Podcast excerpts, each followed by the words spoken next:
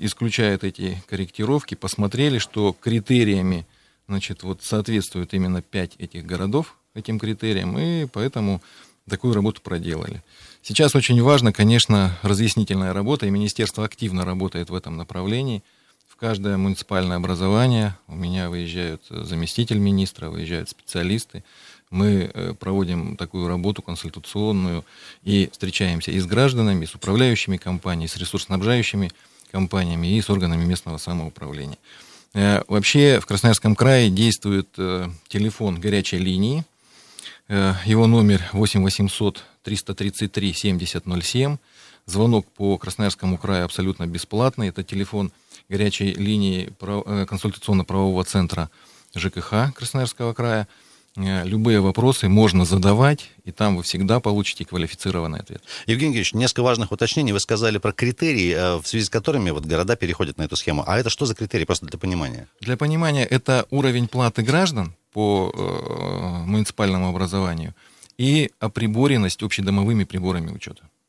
И еще важный момент. Вы упомянули э, термин 1 девятая. Понятно, что с сентября по май. Значит ли это, что за вот эти 9 месяцев между ними равными долями будет распределяться оплата? Или все-таки сентябрь одна, октябрь другая цифра? И вот э, есть ли понимание? Там, где есть приборы учета, это будет по приборам учета. Вот сколько потребили, за столько заплатили.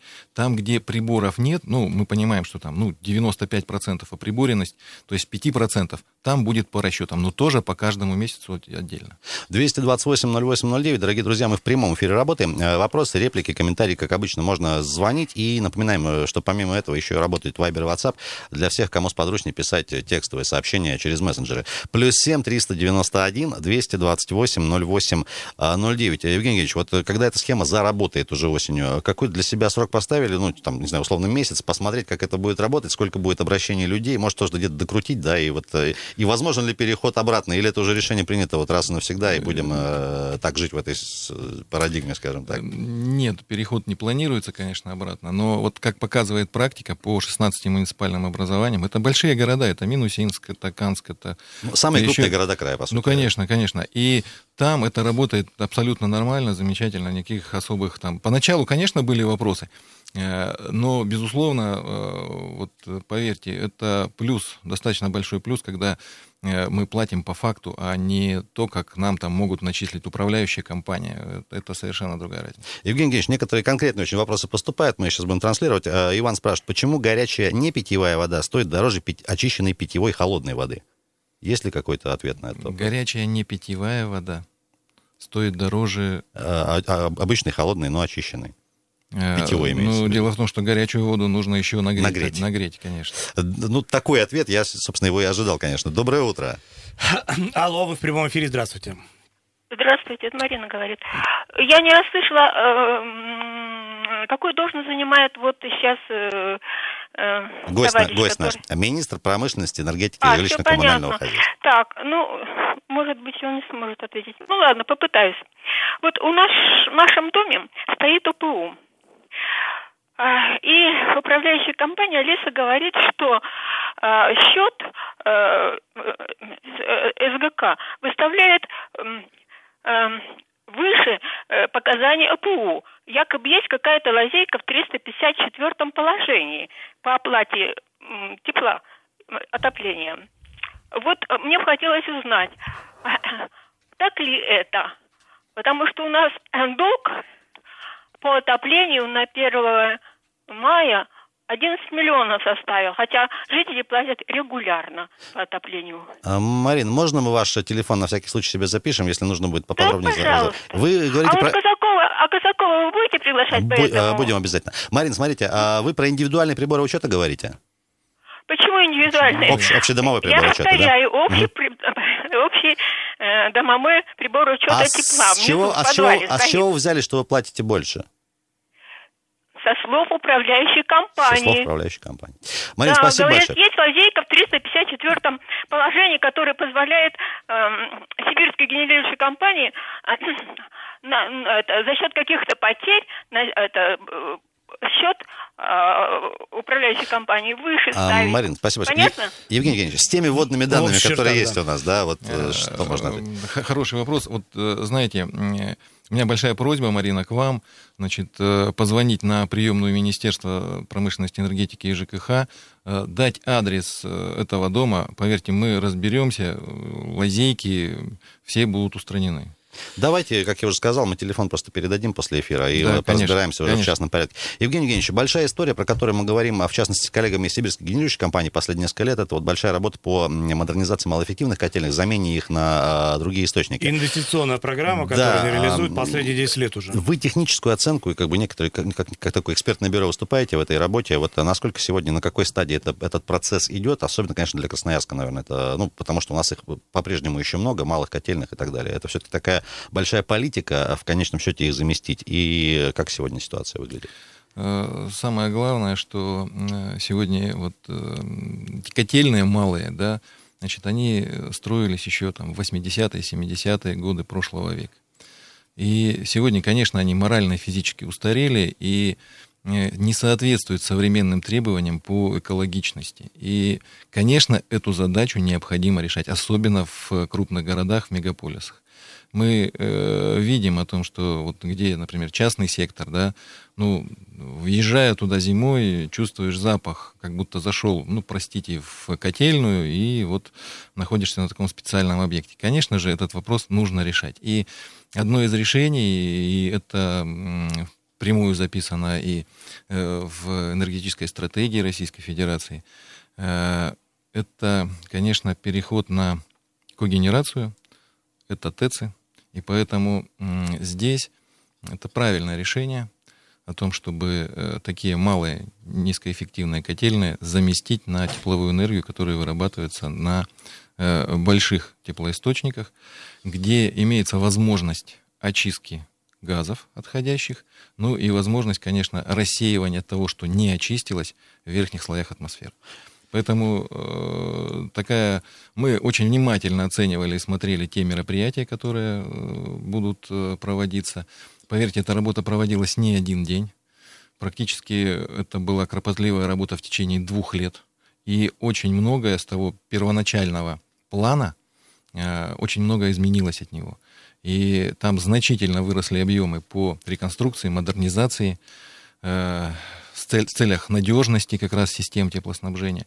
И объемы там, конечно, вот на эти цели они выросли. Евгений Евгеньевич, вы важную вещь сказали по поводу того, там, где это возможно заместить. Вот я просто сам из поселка, да, как это выглядит на земле, да, у больницы своя котельная, у школы своя котельная, у детского садика своя котельная, то есть э, там в территориях-то это заместить нечем получается, то есть как, как там этот вопрос решается? Э, На сегодняшнем, э, на сегодня там тоже можно решать эти вопросы, и такие технологии на сегодняшний день уже существуют. Э, У нас в Красноярском крае на сегодняшний день работает порядка 120 автоматизированных блочно-модульных котельных, которые работают э, в автоматическом режиме, где практически не используется ручной труд человека. Значит, это позволяет э, за счет вот автоматизации, роботизации всех технологических процессов добиваться, добиваться максимально эффективного сжигания топлива с, миним- э, с минимизацией выбросов э, в атмосферу. И кроме этого, на таких э, котельных еще устанавливаются рукавные фильтры современные, и степень очистки там тоже доходит до 98%. Поэтому вот на таких объектах такая модернизация тоже возможна, но хочу сказать еще и следующее. Если использовать биотопливо, например, пилеты, то выбросы значительно уменьшаются, потому что практически отсутствует э, такая, такая составляющая, как зола и шлак. Друзья, на этой оптимистичной ноте небольшая пауза. 228-08-09. Телефон, много звонков. В следующем блоке уже пообщаемся. Напомню, в гостях у нас сегодня Евгений Афанасьев, министр промышленности, энергетики и ЖКХ Красноярского края. Радио «Комсомольская правда» представляет Спецпроект «Ресурсы для жизни» по вторникам в 8 утра на 107,1 FM. Друзья, мы продолжаем. Алексей Вербицкий, Андрей Калинин, Ренат Каримулин и Евгений Афанасьев, министр промышленности, энергетики и ЖКХ Красноярского края. У нас сегодня в гостях. Евгений Евгеньевич, еще раз приветствуем. Доброе А, утро. звонков, ребят. 228-08-09. Э, Звонков много. Давайте хотя бы изредка обращаться и к вам. Доброе утро, дорогие друзья. Алло. Здрасте. Друзья, посмелее, если дозвонились, э, во-первых, немножко повисите на автоответчике, эфир подключим, а если уж подключили, давайте общаться. Я напомню, что в предыдущем блоке в начале мы говорили про э, переход на оплату по 1,9, как она формально называется, да, Э, это уже осенью нас ждет, обязательно будем, конечно же, следить внимательно, и как, как это заработает нас, в том числе и в Красноярске, еще в некоторых крупных городах. Ну и про модернизации малоэффективных, уголь, малоэффективных угольных котельных тоже говорим. Доброе утро. Да что ж такое. Евгений Евгеньевич, можно еще один уточняющий вопрос по поводу, э, ну, грубо говоря, т- в пример, тот, же поселок, любая котельная угольная, да, или еще там э, периодически дровами топили в свое время. Смотрите, есть, скажем так, э, отработанная схема отопления, не знаю, той же школы э, углем, э, есть понятная цена, как бы, и некий такой, ну, логистический процесс. Вы говорите про переход на более эффективное топливо, те же пилеты. Насколько, во-первых, это, а, дороже, и, э, ну, скажем так, э, как вот заставить, не знаю, простимулировать э, на территориях людей все-таки переходить на это Замотивировать, топливо? да. мы вот просто этот, за кадром обсуждали этот вопрос. Э, Частные котельные и, конечно, собственник, как собственник бизнеса подразумевает какую-то максимальную маржинальность, как его, в общем, замотивировать э, переходить на другие технологии, которые, естественно, потребуют дополнительных затрат и, соответственно, топлива. Э, В Красноярском крае порядка м, 1400 котельных. 1400. 1400 котельных – это котельная коммунальная и котельные бюджетной сферы. В том числе порядка 250 электрокотельных. Это достаточно мощные электрокотельные. Э, А тепло на электричестве, вы сами понимаете, что это очень дорого. И здесь, э, конечно, вопрос стоит о том, чтобы э, энергоэффективность повысить таких объектов. Как это можно сделать? Ну, безусловно, сегодня есть технологии, уже современные технологии по использованию топлива, по сжиганию топлива, такие, которые ну, практически там, в 4 раза по цене обходится дешевле, чем э, тепло на электрической энергии. Кроме этого, в Красноярском крае огромный потенциал по биотопливу. Э, Сегодня э, ну, мы видим, э, и многие там живут в этих э, районах, где происходит лесозаготовка, лесопереработка интенсивная, и видят о том, что овраги всякие разные, и там э, очень много свалок именно древесных отходов. Не использовать потенциал такого топлива, конечно, было бы неправильным. И сегодня есть возможность использовать эти отходы, перерабатывать их в пилеты, и уже э, э, вот на этом э, топливе как раз производить отопление таких объектов. Вот сейчас мы проводим верификацию всех сведений, которые у нас имеются по котельным, и разработали достаточно серьезную программу по замене таких неэффективных теплоисточников. Это порядка 390 теплоисточников, которые позволят нам э, значительно сэкономить и бюджетные средства, в то же время не ухудшить экологическую ситуацию, потому что сегодняшние технологии, которые применяются, они позволяют очень эффективно и экологически чисто производить э, сжигание топлива и э, подавать тепловую энергию как населению, так и на социальные и бюджетные объекты. Но этим все не заканчивается. Безусловно, мы должны сформировать цивилизованный рынок биотоплива для того, чтобы и население, в том числе, могло приобретать топливо по достаточно невысокой цене, которая бы э, позволяла и, э, скажем так, не оказывать серьезную нагрузку на семейный бюджет, и в то же время э, позволяла э, как раз вот эти вот все свалки устранить, убрать и использовать вот этот э, биопотенциал в полном объеме. в Это крае. задача какой перспективы? Не знаю, 3-5 лет. Вот сами для себя как-то считали.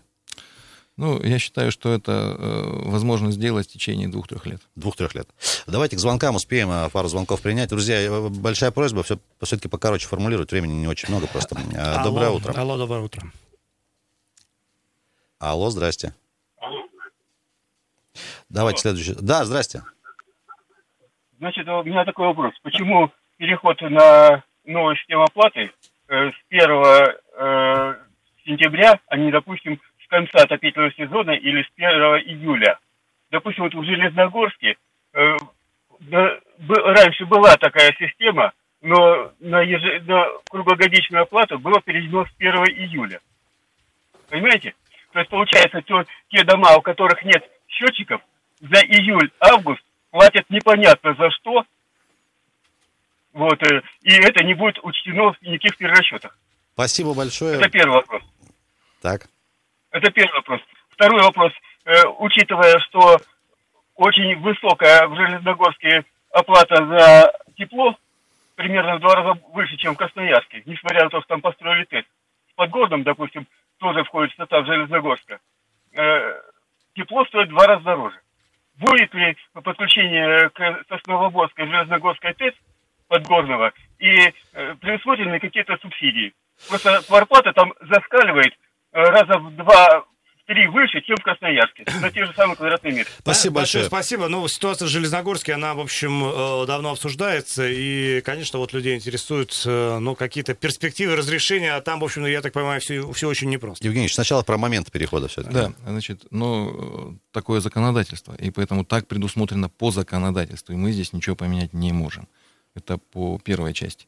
Вторая часть. Да, действительно, у нас э, зачастую рядом находятся одинаковые муниципальные образования, вроде бы даже по размеру, но стоимость э, тепловой энергии, она разнится, потому что работают разные источники, э, разные ресурсоснабжающие организации. Что касается Подгорного, Э, Проблема нам известная. Сейчас мы прорабатываем варианты либо строительства туда тепломагистрали, это очень недешево, либо строительство там теплоисточника, который будет работать не на мазуте, а там мазутная котельная, значит, а который будет работать на угле, но уже с современными котлами и э, с э, вот как раз минимизацией всех экологических проблем. Эти два варианта, они приблизительно одинаковые по времени реализации и по цене или в чем с... э, Э, Сейчас мы сравниваем эти варианты, и э, какой из них более будет перспективный, такой и будем реализовывать. Строительство Сейчас у нас теплотрассы, вы имеете в виду от э, Сосновоборской ТЭС, который там еще стоит от, э, очень э, рядом? от ЖТЭЦ до Подгорного. Мгм, Понятно. Евгений Ильич, давайте еще один вопрос у нас есть на повестке, а и потом, если время останется, еще к звонкам тоже. А, По поводу подготовки к зиме. Недавно вот южные территории вы тоже, э, скажем так, э, контролировали, оценивали. Как сегодня, вот, по, по вашим ощущениям, идет работа? Э, Вообще южная группа традиционно готовится э, очень Там всегда проще очень готовиться к зиме, чем э, на севере, или не так это работает? Да нет, там, поверьте, тоже хватает своих проблем, и температуры воздуха там тоже, они достаточно низкие зачастую бывают. Просто там сложилось так, что традиционно там, я не знаю, юг края готовится всегда неплохо, и сто процентов всегда они получают паспорта готовности. Э, Тем не менее, расслабляться не стоит. Осталось совсем мало времени, и здесь важно э, набранные темпы удержать и качественно подготовиться к осенне-зимнему периоду.